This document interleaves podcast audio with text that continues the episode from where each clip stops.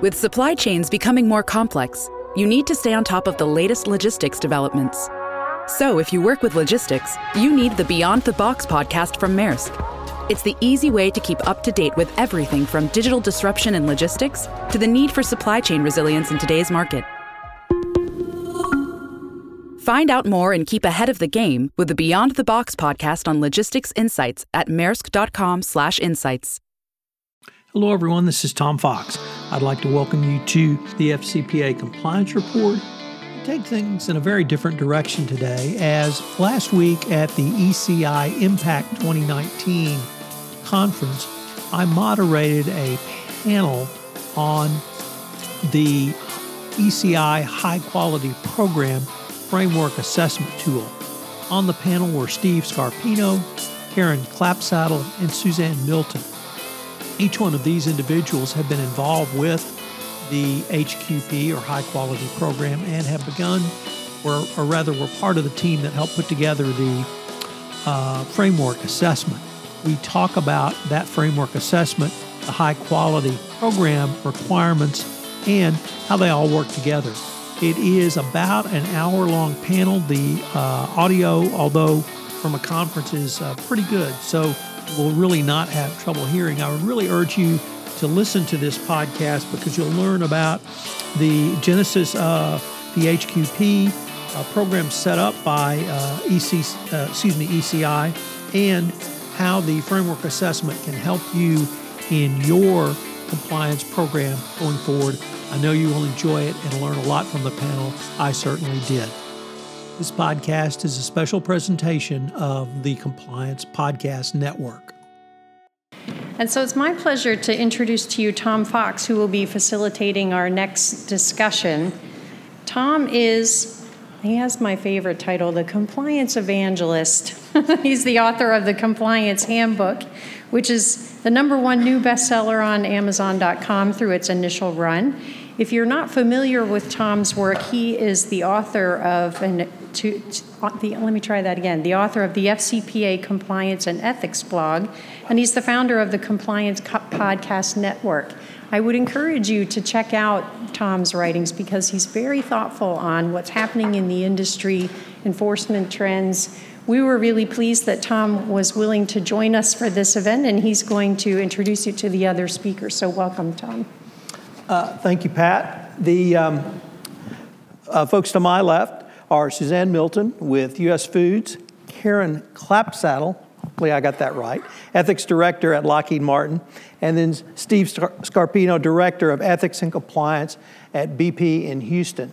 And uh, you're in for a real treat today because these folks have been involved with and uh, continue to work with the framework assessment tool for high quality programs.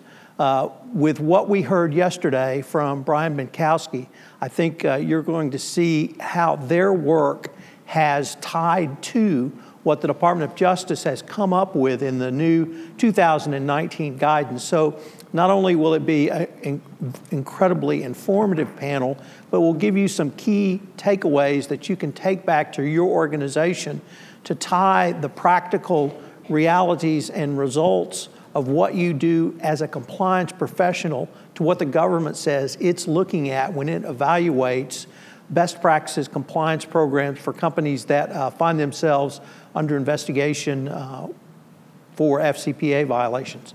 So, with that, what are the five elements of a high quality program? So I think you all uh, you heard quite a bit yesterday from Pat Harned talking about the HQP report.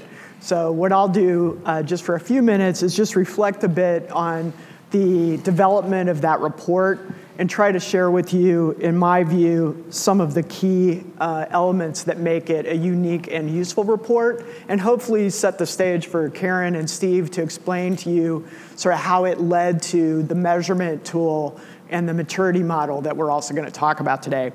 So I'll just start with um, the HQP report was grounded in the practical experience of practitioners. I think you heard Pat say yesterday that the, the 23 panel members included 14 practitioners, three former DOJ leaders, three attorneys from firms that worked in various parts and angles of our practice, both corporations and individuals representing both corporations and individuals, and then two people from academia who had studied our field extensively. And while there were many strong points of views, the discussions of the panel were always grounded in creating a report that could be effectively used by practitioners and the leaders that they work for in doing the work of compliance every day. And so we'll talk more about the report itself, but hopefully you see that in the way that the report was written. The second thing I would note is that the report was expansive in the acknowledgement that our field is informed by other fields. And you just heard Cynthia talking about an example of behavioral psychology, also human resources, internal audit, risk, safety. Those were some of the foundational elements that were researched before the panel began to speak and in our conversations, there was a lot of discussion about the practitioners understanding that in order to be excellent in our practice, we have to look outside of our field and learn from other fields. Um, because all of us that practice every day know that we're, we're working with human beings, and lots of other fields have the same requirement to engage human beings. So we have to be always looking for how we can learn from other fields. Um, there was a particular effort on the panel to understand the perspective of the reporter or whistleblower. And I would say I give particular credit to Pat Harned. She made sure that we had people on the Blue Ribbon panel who had actually represented whistleblowers, and there was very substantial discussion in the panel itself about writing the report in a way that we would truly recognize reporters and make sure that the way that we discuss them made it clear that respect and encouragement for reporters is a foundational part of our work. Um, and I think uh, I, many of you may have had this experience as well. Having the conversation with an attorney on the panel who actually represented whistleblowers was one of the most enlightening conversations that the panel had. Uh, she gave a lot of help to us in being able to articulate the report in such a way that would emphasize the treatment of reporters as central to how a program is effective. Um, the next thing I would emphasize about the report is that it was rigorously debated. uh, there was enormous amount of rigorous discussion. Uh, practitioners with lots of years of experience who had very strong views about what was foundationally important for a high quality program. Um, I, I know Pat recalls there was a point at which some of the panel members basically thought the whole report should be about culture uh, because of their experience telling them that essentially culture eats strategy for breakfast. So, extremely robust discussions, but discussions that led us, I think, um, ultimately to find really core pillars of what needs to be part of a program. And I hope that you see those in the five elements today strategy, risk, culture, uh, accountability, and the treatment of reporters. Those really came out as sort of the core fundamentals, but that really did come out of enormously rigorous and challenging discussions. Some of the, some of the most challenging days of my career, um, just working through those discussions and driving the group to consensus. The last thing I would point out about the report, I think, um, just is, again, fami- another word familiar to all of you, is that the principles were linked to examples so that we could operationalize the values that we were articulating.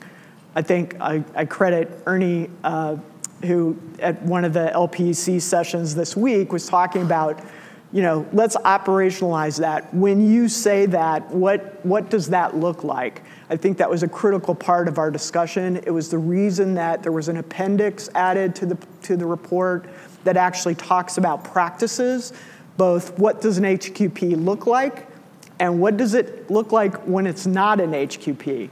So hopefully that, um, that practical approach um, supports being able to use the report more effectively. And then I think the, the other point is that once we put those practices in and started to operationalize what an HQP looks like, it led us naturally to the next phase, which is how do I assess my program that really led us to the measurement tool, to the maturity model that Karen and Steve can talk a little bit more about. So bottom line is um, I was privileged to be a part of the process, but I do think that the report itself sort of embodied the unique nature of ECI in that it was geared to practitioners. Uh, it was very practical. It was grounded in great research. Um, and hopefully you'll find it useful in your everyday practice. Karen, yesterday or earlier when we were preparing for this panel, you had a great phrase, which was without data, you were just another person with an opinion. How does the maturity curve, the assessment tool, and the metrics actually help you to answer that question? Yeah, I, I think that uh, I actually saw that as a quote from part of Pat's chart yesterday. I think she did a really good job of giving a complete overview of our working group and the resulting product of the measurement framework. Um, and a side plug, if you haven't joined a working group or haven't participated in one, there are several that exist already, and there'll be spin offs as part of this activity. Get with Casey and join. It doesn't mean you have to be the leader, doesn't mean you have to make it a second career, but I tell you, it is invaluable. The networking that you get out of it, the knowledge sharing, the discussions with your practitioner peers. I strongly encourage you. Uh, I think it was a, maybe 2017 uh, at one of our meetings when they had the big sign-up boards, and you know, there's always one in the corner that says, "How do you effectively measure your program?" And I'm drawn to that. I've I've been with Lockheed Martin for a lot of years and more than a dozen in ethics, and that's sort of the the nirvana. Like, how do you uh, how do you respond to the federal sentencing guidelines requirements of, hey, contractor, periodically assess the effectiveness of your program to prevent and detect criminal conduct? And as the group began to form and we started having these conversations, I don't think anybody said, I don't assess my program, but there was a lot of different approaches. And nobody could say, slam dunk, I have this mastered, it's 100% use my program.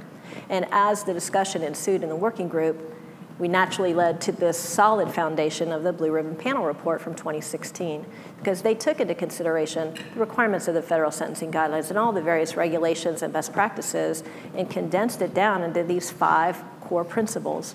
And that was the perfect launch point for our group. Um, we ended up with about 12 or so dedicated, engaged uh, working group members. And I am going to take a moment and, and call them out. Steve Scarpino from BP and myself, co chairs, but we were just part of the rest of the working group. Of course, uh, Suzanne Courtney Walleyes, that you've met uh, from Northrop Grumman, Paul Zuckman from Bunge, Tim McLaughlin, L3 Technologies, Linda Trevino, an academic from Penn State. Many of you know Linda. She had great insights from an academic and research perspective. Callie Swanson from US Bank, um, Maren Sigurdsson, say it? Sigurdsson. Sigurdsson, thank you. BP, a colleague of, of Steve's that helped us with a lot of the writing and the consolidation of the materials. Uh, Rod Grandin, who was a former Air Force Department official who is now with um, Affiliated Monitors, had a great oversight once we got it close to the finish line to look at it and, and give us his perspective. Um, Jerry Doss, who's here from Con Edison, um, Jack Gerardo, and Rob Canning from, from uh, Ernst & Young. So it's a really good group of energized and opinionated and um, and insightful and sharing people that represented a lot of industries, a monitor, and an academic. So we asked everybody about their programs, um, and we locked on to this Blue Ribbon Panel report as a foundation. Uh, just sort of uh, sort of uh, uh, just strategically, we divided the team up. A few people had each principle, and we started with a maturity model concept to say, look, if a high quality program, all the key elements are here, let's call that optimized, and let's flip the reverse to call underdeveloped, and then work in the middle slots of about what the other two to three levels of this maturity model looks like. The results are what you have the high quality measurement framework, um, I could ask you to raise your hand if you've actually printed it out or looked at it. It's a very handy little gadget. Uh, if you haven't, you should. There's a wealth of information here. Steve's going to talk about the methodology and what it does and does not do for you from a programmatic perspective. But I can tell you that this is a treasure trove of information, and it's directly linked to the Blue Ribbon Panel report. You not only have, I feel like an infomercial, but I will just do it anyway. Here we go. You not only have the five levels of maturity for each of the principles, the real gold is as you get further back into the document with these additional resources, it tells you what should I measure? What questions should I consider? Where are the sources of that information? And where are some uh, resources that ERC already has? And what are leading principles? So, what are others doing that you might want to adopt? So, the document itself, it is uh, at the beginning stages, much like we heard from DOJ yesterday, it is our document. And as you begin to use it, we want your feedback. We want to continue to hone it and make it a better product and make it more applicable to everyone. So if you haven't, download it and have a look at it. Um, I think I've covered what I'm going to cover. Uh, the purpose of some of these breakout sessions throughout this conference is to hone in on a, one of the principles and talk about the applicability and what you can use from these resources to identify strengths and weaknesses in your program and continually to improve your program. So, okay. partner in crime. I'll talk a little you? bit about the methodology. You, you touched, touched on it there. Um, Actually, one of the easiest parts of starting was taking the HQP benchmarks and saying that that really truly is the best of the best, and that is the optimizing column. So we literally took it verbatim from the Blue Ribbon panel report and said that is what a high quality program actually is. But in order to get to those other four levels of maturity, um, the way the team went about it was said, okay, we now know what the best is Maybe the easiest is to go to the opposite end of the spectrum. And we had a lot of debate as to what that was uh, as far as its title. Um, it didn't end in an ing, it's underdeveloped, as you can see on the final uh, uh, uh, presentation we have. But the underdeveloped was really to take into account those corporations who really have not addressed ethics and compliance yet, and they're going to get after it. So it's underdeveloped. But it's also for those organizations who are struggling to move up that maturity curve. So when you see that word underdeveloped, it is intended to cover both of those scenarios so that the tool that we put together hopefully can be used by everybody, um, whether it's you know big, small company, profit, nonprofit. It's the intent was that every organization could, could actually use that. Um, so we, um, where is it? That was the, um, so we, the difficult part was finding the gradations between the next three levels of the, uh, the framework. And that, I will tell you, took months uh, from the team. It was a lot of hard effort by the, the group of 12 people that we had, uh, looking at the gradations between what would a good program look like? So, what we ended up settling on, if you look at those five maturity levels, um, the managing column, which is the fourth column, is what we decided is really what should be considered a good ethics and compliance program. Um, and optimizing, while it's at the top end of the scale, it may not be appropriate that every organization truly has their ethics and compliance off, uh, ethics and compliance program at the optimized level. Things at the optimized level, for example, would be including things like here, sharing with others the lessons learned from your E&C program to, to have industry be even better in it. But just managing the program is something we actually we talked about with the, the uh, U.S. Department of Justice to try to give to them a perspective of on this scale of maturity, what would you consider, what would we consider as practitioners, a good program? So I think it might have been the first time that the DOJ had heard the practitioners talking about that optimizing is not necessarily where every company should be benchmarked against, but it's really that managing column, the fourth column. And I think that every company has to look at it for themselves based on their own risk to say, where do I want my program to be? And do I want to spend the extra money to move from managing to optimizing, because that is a big step. And what we're trying to say is not every organization needs to be at the optimized level. So, uh, in the end, what we ended up with is this five levels of maturity. We did talk about, you know, is it three levels, is it four levels, is it five levels? We felt that five levels was appropriate to be able to give the distinction between where you are in an organization. The other thing that we had a lot of debate upon was the numeric values of these columns. You could say that the underdeveloped, you're a one, and optimized is a five. one thing that's really important is we just don't think that this is a formula. And I think we heard that yesterday from Brian from the DOJ as well, that it's not a formula. It's in, in the guidance they put out yesterday. It's not a formula, it's not a checklist. You each have to look at it individually. So I think that um, it does provide a lot of opportunity for each company to look at it how they would apply it. But the other thing I would say, it's not just a single data point. It's not just how did we do in the assessment. You have to look at the assessment uh, results with other information that you have in your organization. So maybe many of you have an employee engagement survey. That is a lot of critical information, and what you're going to want to do is correlate that information to what your results from the, the tool actually are. So, as an example, if as you do the tool and it, it looks like you have a good speak up culture, um, what happens when you match that up against the employee engagement survey and you have a question on, on there that talks about the willingness to speak up and no fear of retaliation? If that number is like 68%, and yet on this tool you end up what looks to be up in the upper range between managing and optimizing, you have a major disconnect. And so I just want to be very clear that this is a first out tool this is an exciting time actually for us, especially yesterday and today, to see the number of people that have actually you know, used the tool behind it. Um, because this is our first opportunity to get feedback. And we really need that feedback. Uh, and I can see this, this is going to be a continuous improvement thing for, for many years with this tool based on you, the practitioners.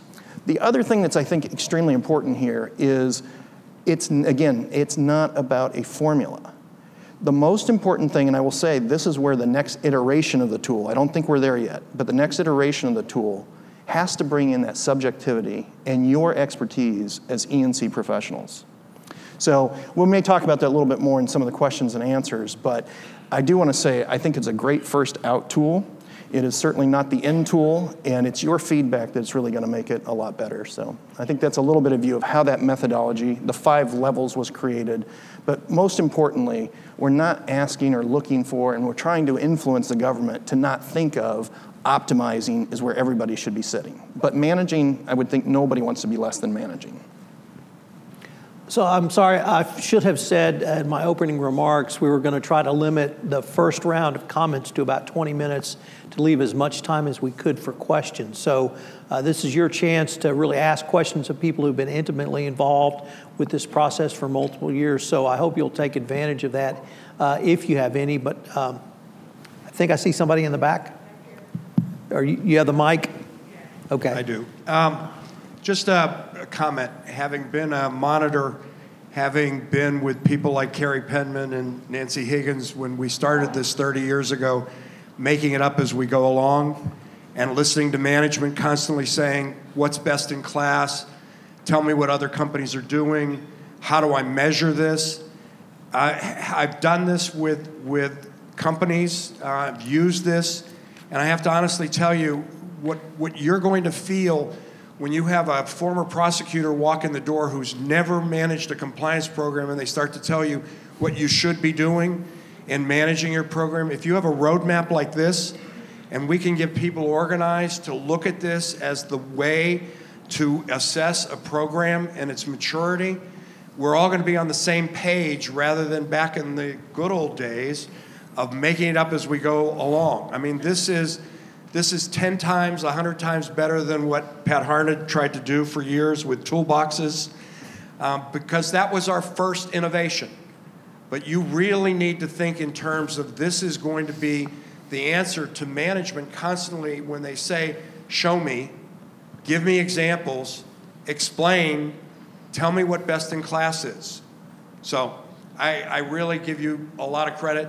I think this is very innovative, and I think this is really going to move the program along. Thank you. Great, thank you. Steve, if I could pick up on one of your points and ask you to perhaps expand a little bit about the concept uh, or the negative concept or the negative of one size fits all. We obviously heard yesterday from Brian Benczkowski that the Department of Justice does not view that as positive at all. They view each company uh, as a standalone and you must assess your risk and then manage your risk. How would you uh, say that the tool helps a company um, not only fulfill the obligation to assess and manage its risk, but give a documentary evidence if a regulator, uh, as Pat suggested, comes in and says, we want to see what you did? Uh, great question. Um, as I said, I think the tool is, I mean, it's basically a template. When you look at it, the framework is a template. Um, and it really should be all risk based. And that is consistent with what we heard yesterday from Brian as well. So I think if you start with the premise that you're taking a risk based approach, as no two companies are exactly alike, um, I think it provides that, that framework. And as I said, whether you're large, small, profit, nonprofit, global, regional, local, organization, you should be able to find a way to, to utilize that and, and use it on a risk based perspective. So um, I, I, think from that perspective, it's, it's, and if you've seen what the tool now does, and we've got it up on the chart here, uh, you can start to see where you're mapped up against benchmarks and potentially within a specific industry. And you're going to see where you might be weaker in certain areas than others. And I think that can be where you might set action plans to then address. How do I get better in that space? The other thing that's quite interesting about the tool, and I think as it gets developed further, is you can see so many different viewpoints of your E&C program just internally. So, you know, one is just my own perspective of my own program, right? Uh, if we have all of our team members take it, we're going to get a little bit different view of it. If we let HR or legal or internal audit take a view of our E&C program, probably going to get another view of it. Um, and so, what's powerful with that tool is to be able to put all those pieces of information, those different views together, to see really where are you weak potentially in the program, and then how do you address those weaknesses in order to, uh, you know, continuous improvement and so forth. So I think there is a method there in how to identify the weaknesses, and not just from an E&C office, but kind of from your whole corporation, those that have a vested interest in the E&C program, and then take action plans against it, and then improve in those areas. Karen, if I could take that and run with that to ask you the following question is how would you advise a compliance professional who is uh, questioned by senior management along the lines of, well, if we ID a weakness, isn't that actually either identifying a risk or actually creating a risk for us with the Department of Justice? Yeah, I can see where you might might think that way, but I think government regulators are expecting companies to continuously assess their program and identify weaknesses and come up with an action plan to strengthen that area. Again, to the sentencing guidelines, you know, it, it requires you to, re, to periodically assess the effectiveness of your program. Um, it's in parallel with what we tell our employees. Like, I'd rather you raise an issue to me internally so that I can address it rather than going externally to a, a hotline and let the government help us figure this out. I think it's akin to that, that you want to have all the opportunities internally to assess against yourself, as Steve has mentioned, and with this tool, Perhaps as this develops, we'll have industry type benchmarks and, and uh, US benchmarks, international benchmarks. The possibilities are endless, but you most certainly want to also demonstrate to leadership and your board that you have a process in place where you're continually improving, continually assessing, engaging how you're doing in networking and benchmarking to bring your program at least up to the managing level, if not optimizing. Suzanne, if I could follow up on one of your points, which was the remarks about uh, whistleblowers, or I might even say re- internal reporting. Uh, in December or November of last year, there was an academic paper by Dr. Kyle Welch who took a look at uh, whistleblowing and reporting systems and found a material savings of companies that had a robust reporting system. Uh, in your remarks, though, I wanted to take it a little step further on whistleblowers. You, you talked about how whistleblowers needed to be treated. But does this tool and the assessment help companies actually move forward to train middle managers, to train people on what to do, and to actually uh, build out or fill out the robust reporting part and the action after the whistleblower report is made? I think it does, and I think it starts with, again, to me, it starts with the, principle in the HQP report, which, if you guys read the principle having to do with reporters, it's very specific about encouraging, supporting uh, reporters. And then if you read the, the practices underneath, it's very specific about the tone and the details of how reporters are treated, including closing with them in every case. So I think there's, there's a lot of detail in the HQP report. And then if you look at the maturity model that's carried through, where on that principle, you can really see the progression of having programs where you may not have uh, even a, a centralized investigative unit up to the point where there's a, a definite, consistent process for touching with reporters and closing with them. So I think there's, you know, it's really something that it bears looking in detail at the report because I think many of us, when you think about um, dealing with reporters and whistleblowers, I think most of us with experience in this field understand that you know you, you only get one chance to ensure that they feel heard.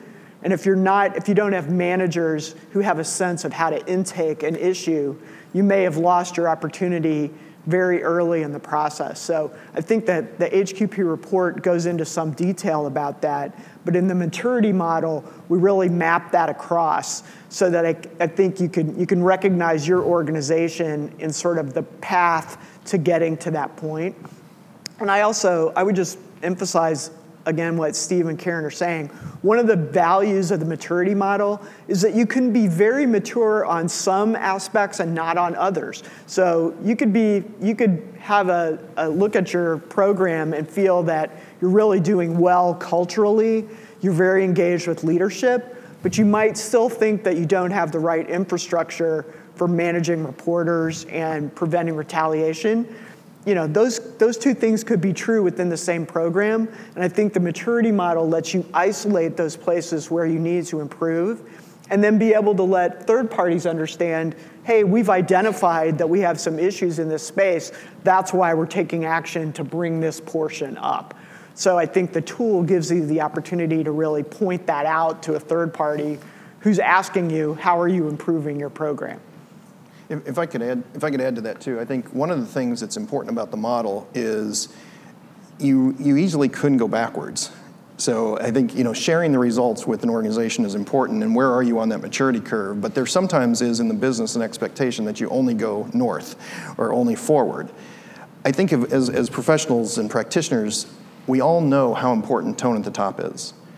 And you can imagine if there's a management change at the top in an organization, maybe from the outside or somebody who's not familiar with your program or your values and comes in with a different viewpoint, you can dramatically go back very quickly on this maturity model. And so I think that's an important concept as you think about how do you use it within your business? How do you communicate it within your business? Be very careful not to set the expectation that it's linear and it just goes upward. It is absolutely a possibility you will go backwards in certain areas based on certain elements. Yeah, and I, and I would say, Steve, just events that happen. You know, all of us know things will happen. You have a violation, you have an issue. To me, as, as a third party looking in at the organization, if, the, if your organization's had an issue, I would like to see how your assessment changed based on that issue that you have. And I think this maturity model gives you an opportunity to reflect okay, this is where we thought we were, then something happened, we took action, we reassessed where we are and now we have an action plan to move it a different direction. It, it gives you the ability to show that you're taking corrective action. There's a question.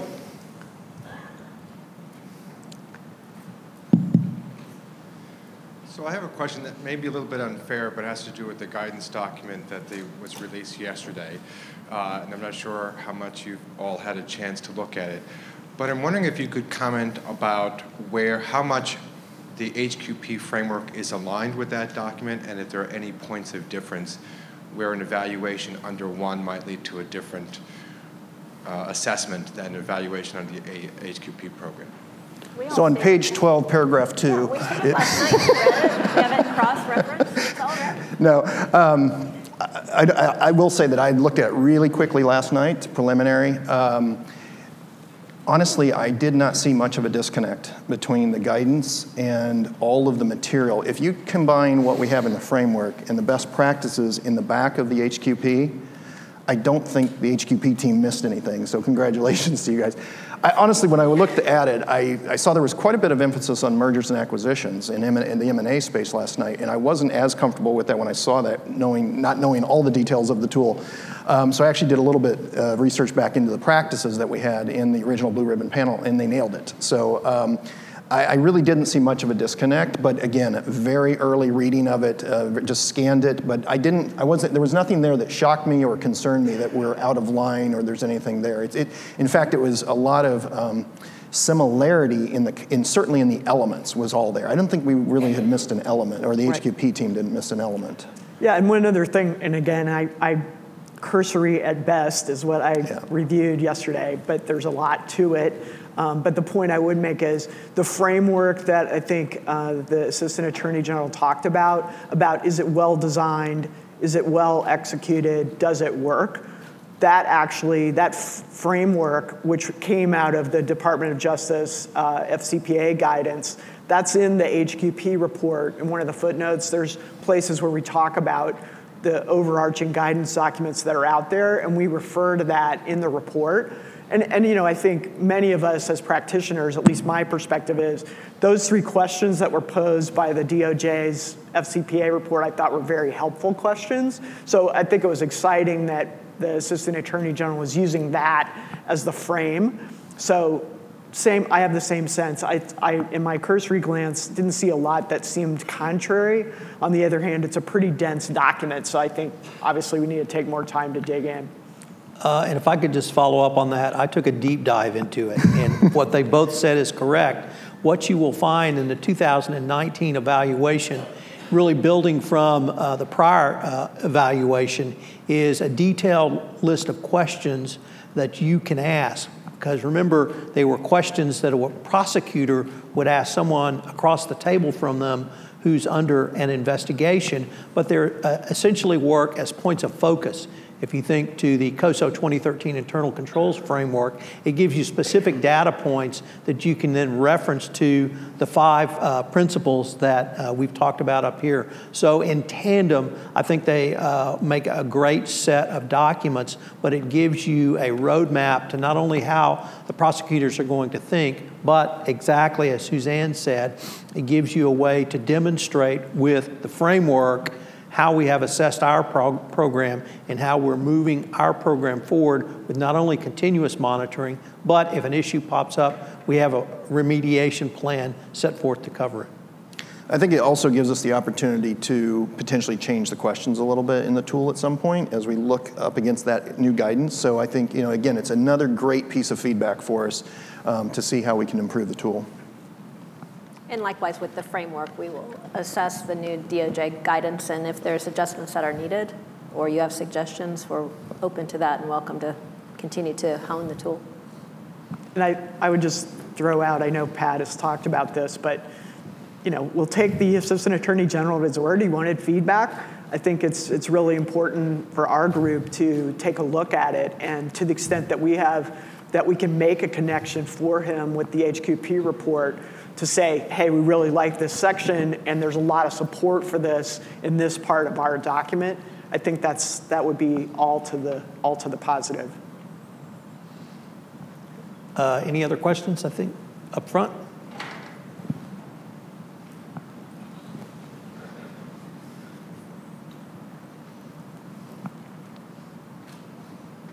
Hi. Um, can you hear me? Yeah. Yes. Okay. Um, this is the first time that I have heard about the HQP assessment, and I find it to be really intriguing.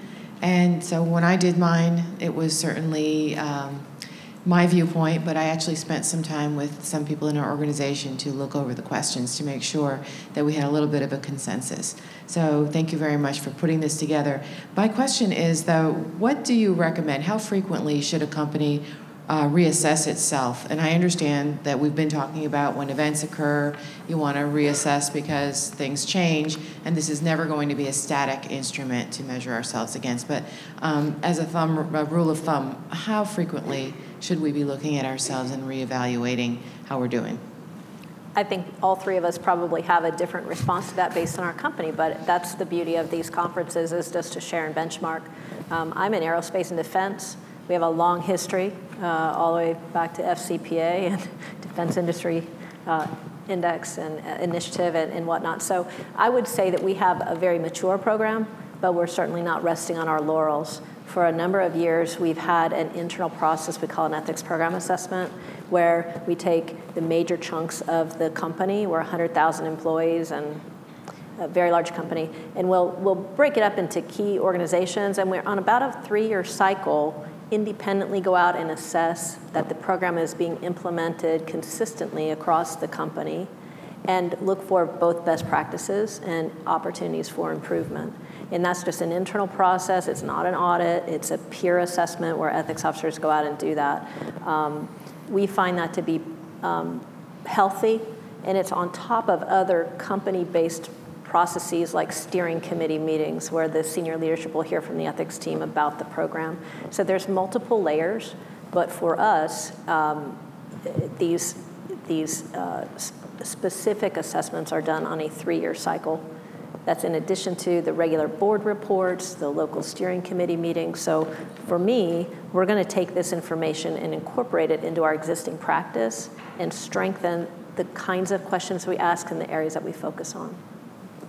So slightly different um, period of time. We, we actually do an annual assessment, um, and that usually has visibility to the board. Um, but that assessment is sometimes different each year. Sometimes we look at all the elements, sometimes we only deep dive into certain elements.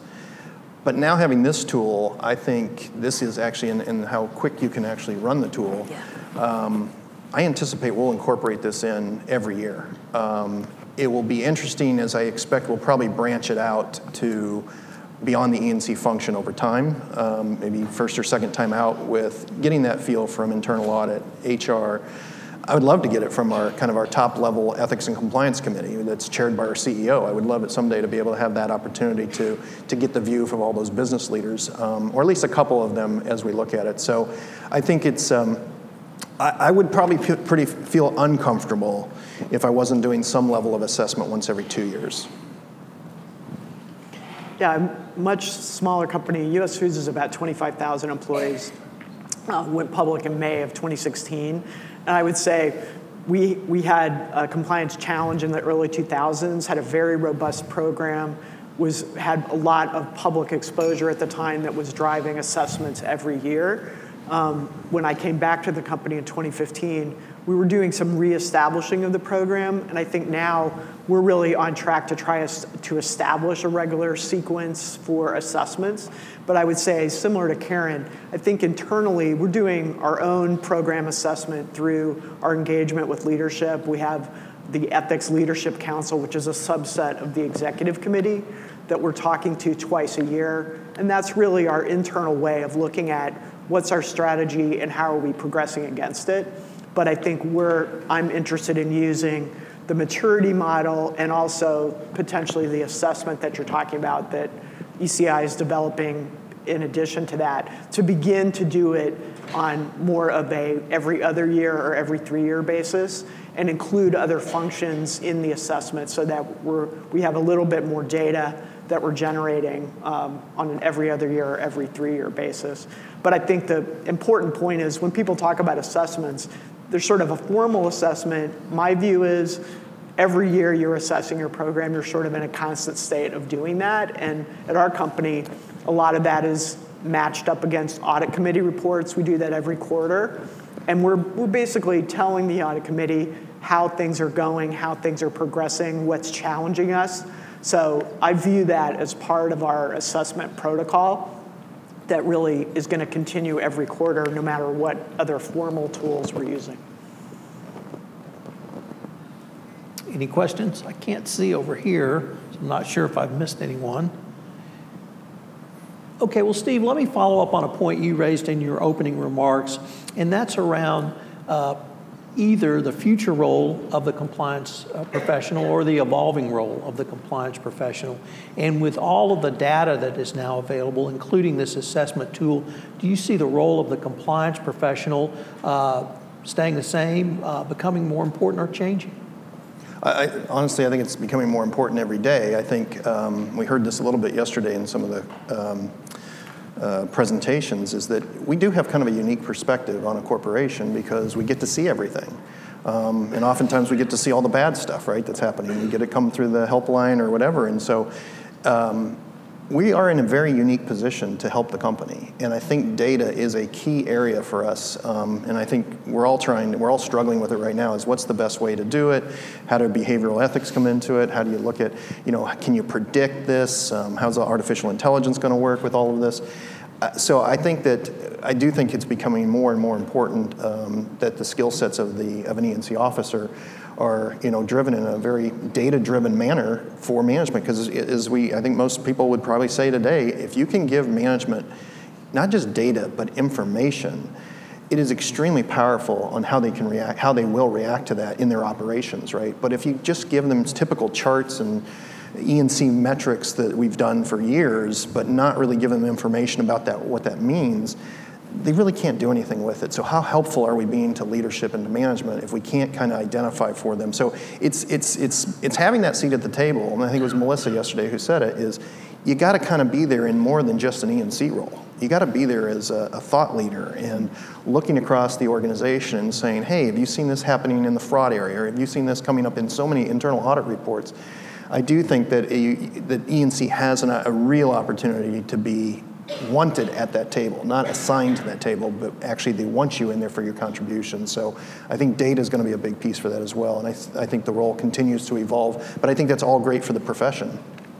I'd add to that. I think in our organization, uh, I've seen um, the expansion of being dot connectors. Again, I think that was spoken about yesterday in the, in the Carol Marshall panel, but uh, for, for us, um, we started out as an ethics program, and then ethics and compliance, and then uh, we have we have an organization that is essentially called enterprise assurance.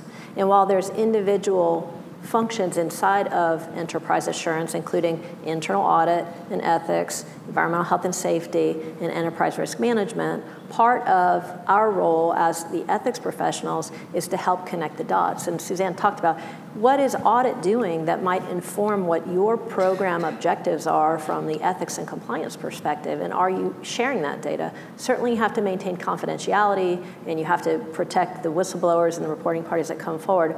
But I'm talking about influencing culturally and identifying risks and connecting the dots. To Steve's point, that gets you the guaranteed seat at the table if you're bringing forward valuable information and solutions and, and uh, suggestions on how to enrich the company and help mitigate some of that risk.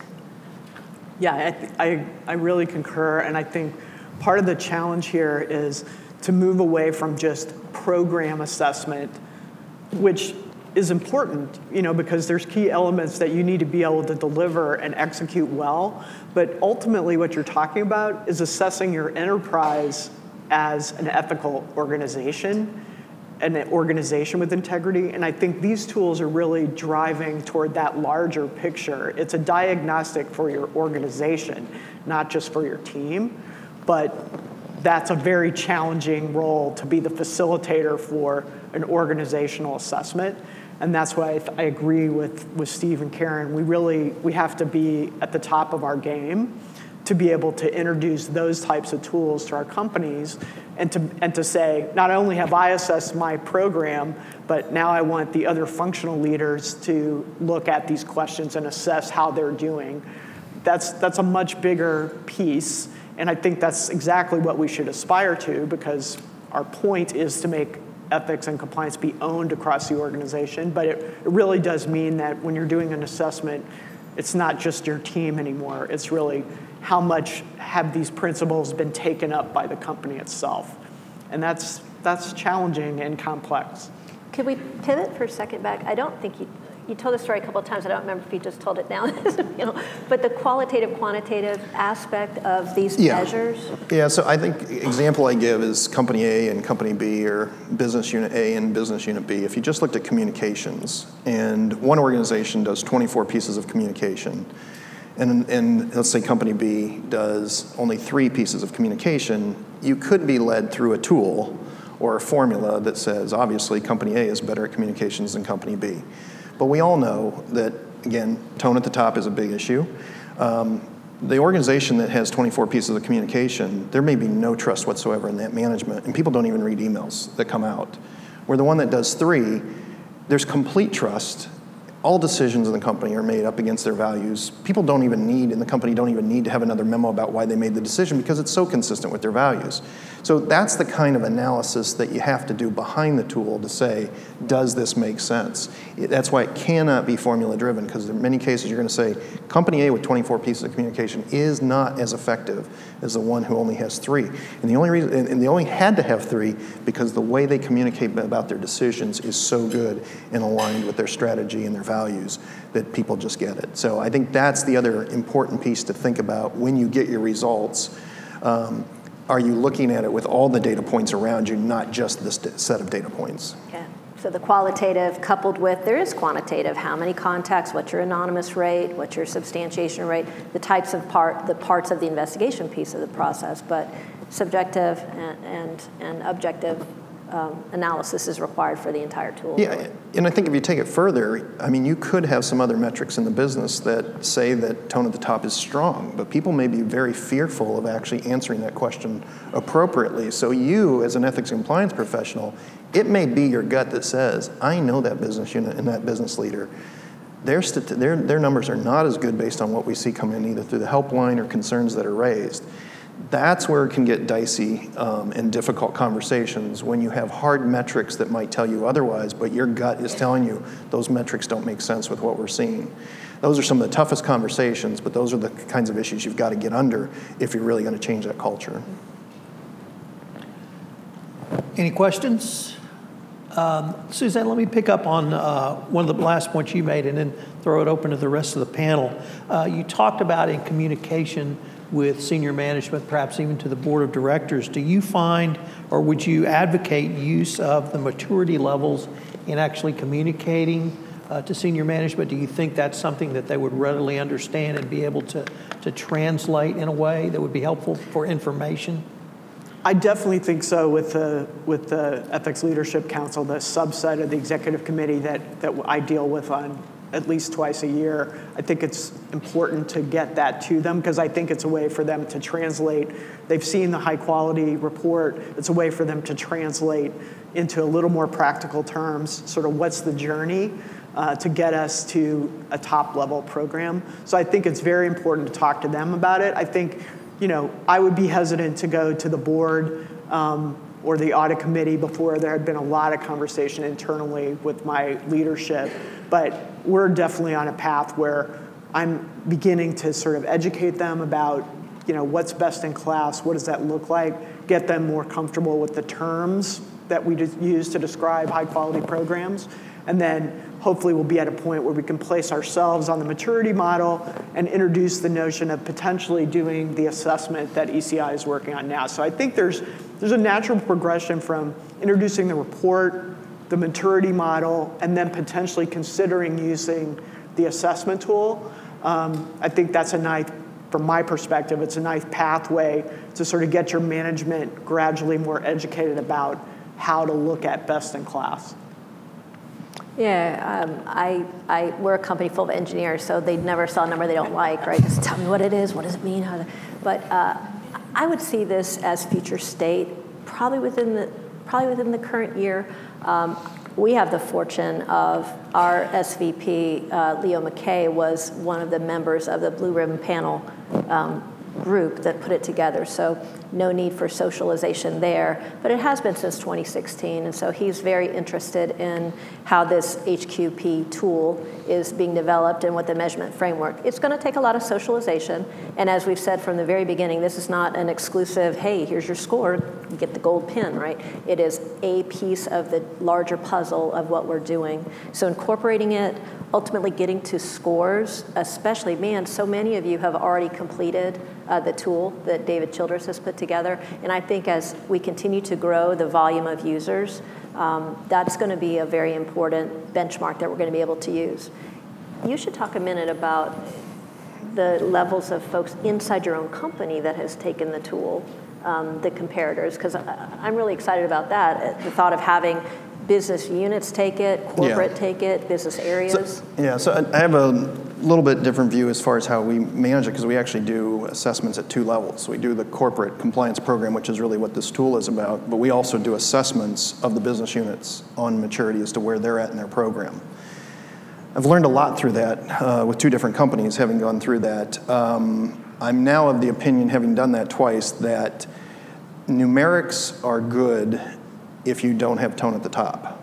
Mm-hmm. But the, the numeric is not really helpful if you do have tone at the top. And um, what I mean by that is if, you can't, if, your, if your E&C program is not getting the attention that it needs, numbers often are competitive between businesses, and they don't want to be seen as lower than the other business unit, right? Even in the world of ethics and compliance. And so, what I've learned is a number doesn't mean a lot to the folks in the leadership positions, but what means a lot to them is where we take those reviews. And even though in our kind of background formulas and stuff that we use to assess them, we know where we put them on a maturity curve, but we don't tell them you're a 4.6 or a 3.2. That doesn't, isn't helpful for them. We tell them what they're missing in their program how do they move up to maturity? And then we compare them. We also calibrate them between business units. So we make sure that we're fairly looking at those business units. And then why is this one higher than this one? And share with them the reason why one of our highest business units is here is because they do the following things within their, how they embed the overall E&C program. So I think that's where I've come to. I've also gotten away from the whole, um, the, like the stoplight, red, yellow, green uh, only from the perspective that I think I've seen too often that people think when they get to green they're done, and especially with ethics and compliance programs, you're never done. And so I really don't like that mentality out there of red, yellow, green, that we're okay at green because you can lose some interest. And the fact that you always are, what I said earlier about the fact that your program can go backwards, that is an interesting conversation when you have to tell a business leader that they actually are not scoring as high as they were in the past on their program. Um, and that usually drives. So we, it's, it's all figured into the whole process. So from these results of these conversations, should drive their ethics and compliance plan for the following year. That should be what they're focusing on, as we talked about earlier, the continuous improvement. How are we showing progress in the program? It's taking these assessments and putting actions against them, even at the business unit level, of how they can improve. So we've got uh, time for uh, just about one more question. Anybody want to end us up with a question? Well, if not, I will ask. Um, we've got just a, like about three minutes left, so could each person maybe give about 60 seconds of why you think this tool is so valuable and useful to your organization? Again, for me, it's really, it starts with the foundation, which is the principles themselves, I think, are powerful and um, they've kind of shown their staying power as, we, as we've gone through these other processes. So to me, that's a powerful starting point to explain what we're really after with ethics and compliance programs. And then if you start with that point and then shift attention to the maturity model, I think what it does is give your leaders a sense of what's the path what's the potential roadmap um, for where we could be. Um, and that's just a, an incredibly valuable tool that has tons of research and support behind it. Um, so it's just a very valuable tool to be able to open the conversation with your leadership about, you know, how can we get to best in class or the class that our company needs to be uh, for where we are in our in our journey. So I, I, feel fortunate that we have these tools to be able to start that conversation. Karen? Yeah, I, I feel the same. I, I, started by advocating for this document uh, along with Blue Ribbon Panel. It's just so valuable to be able to not feel like you're operating in a vacuum and just within your own culture, but to see this collection of people, both for the Blue Ribbon panel report, the HQP, and then the toolkit. You have a variety of influences from a variety of industries and, and practitioners, and it's just a real useful tool to just check yourself. Don't have to adopt everything, don't even have to agree with everything, but go in there and cherry pick what is going to work to just just a little bit of incremental improvement year over year, and you'll be amazed at the Im- impact on your program. Steve? Yeah, I'd, I'd have to say it was uh, just a huge confirmation last night when I went over to the Genius Bar and said, hey, you know, has anybody else other than myself done it for our company? Because uh, we have a number of colleagues here. And uh, they said, yeah, actually three people have done it. And I said, can we, can we look at those results? And they showed it to me and I said, isn't that interesting? Because it confirmed for me for the first time that I saw the data last night it confirmed for me because the three people that completed it, I came with more of the global perspective of the program, but we had somebody who completed it who's on a regional level, and we had somebody who was actually in the business unit who completed it. So it was it, to see that how they actually rated it, and we were not all on the same line, but what I could tell you, the differences that I saw made a lot of sense. One of those businesses is one that has had a lot of attention to E&C, and their program looked very good on that, and it should be. That's where they actually are at the regional perspective because they have multiple business units, of which that business is one of them, but they have multiple business units that they're looking. It, it didn't show up quite as good, and I would expect that. So it really helped validate for me the internal perspective of where we're at and are we reading it correctly or not. And now it gives us an opportunity to, to talk with the region, talk with the businesses themselves, and see how we can improve the entire program. So I was very pleased to see the results of it yesterday. And I'd just like to give one more shout out for the Genius Bar. If you have any questions, uh, check out the Genius Bar. There's lots of information there, lots of resources, and there's some geniuses there that can answer your questions. so, with that, could you give our panelists a round of applause?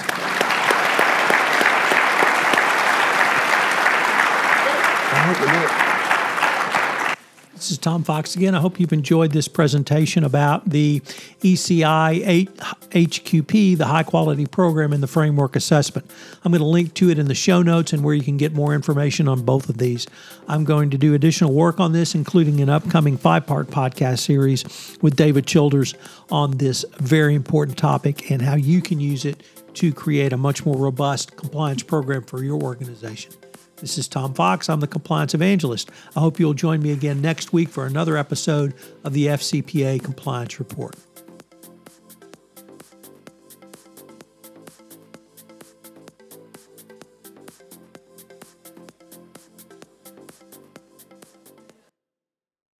This podcast is a part of the C Suite Radio Network. For more top business podcasts, visit c-suiteradio.com.